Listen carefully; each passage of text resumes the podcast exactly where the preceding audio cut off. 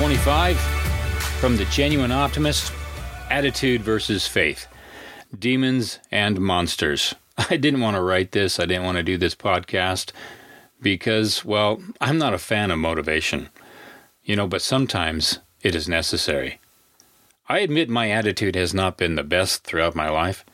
For most of my youth, I was angry that people would not take me seriously. Very few would listen, and so I got bent out of shape. I was never actively angry, I was just left out. And this affects you and my ability to be intelligent in my actions. I believe thinking minds suffer a serious disability. They suffer from the inability to be political, which causes them to be pushed aside. You know, when you're pushed aside, this can really make you feel inadequate. They think their passion for ideas is worth more than casual consideration, and therefore they should not be required to play games. Their ideas alone should be good enough. In time, though, we all grow up. Until that day, many get advanced degrees to justify an automatic hearing of their ideas. When this does not work again in time, and it takes a lot of time, they convert inklings of greatness into full innovation for impact. This is when thinking minds finally create a genuine value. I have learned that in life, we either create value or we take value. There is no middle ground. We either tilt in the direction of adding value or we tilt in the direction of taking value. Eventually, there comes a day when we develop a vision grounded in the most universal principle, the conservation of energy. This grand principle says that you cannot take from the world indefinitely. At some point, you will be called upon to give back. Even when our bodies are converted to ash at death, we are called upon to give back to the world, back to the community. If we attempt to deny this truth, we eventually destroy everything our lives could be. When that day comes that we have a vision grounded in the conservation of energy, we become adults. In our youth, we struggle against the inside demon that tells us to mimic the success pushers on stage. As adults, give up on the fruitless effort of attitude and turn our attention to fighting the outside monster. Attitude is the inside demon. Faith is the outside monster. Are you sure you want to know the difference? Attitude can be faked. Faith cannot be faked. This is the real difference. Like I said, at some point in life, we are all destined to find a vision that adds more value than we take.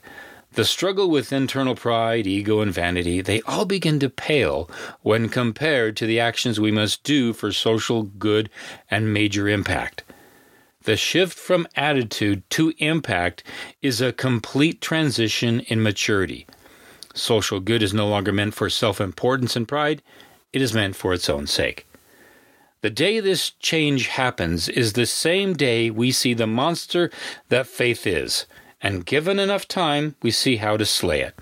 But first, the demon of attitude can still haunt you, especially in the face of constant failure. I'm going to tell you how to overcome failed attitude and replace it with a success in faith. Please note, I am not a success pusher.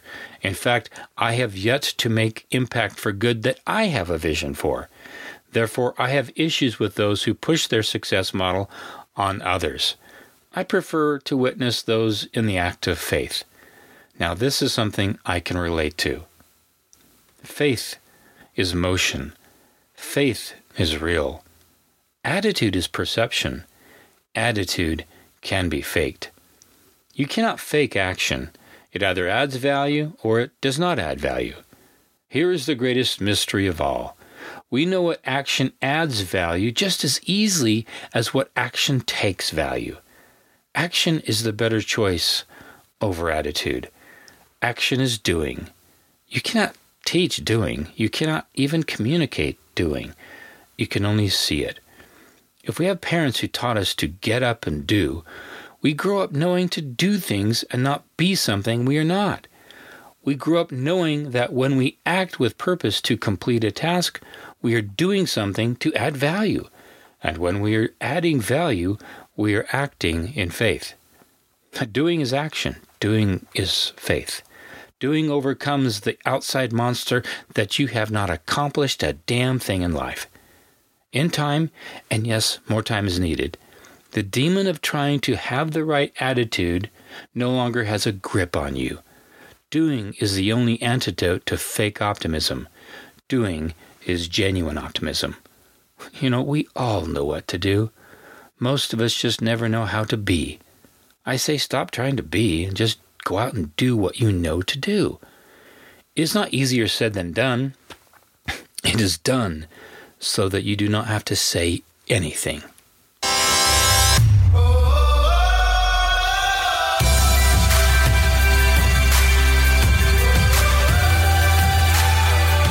You can find The Genuine Optimist at genuineoptimist.com. Please subscribe and get notified.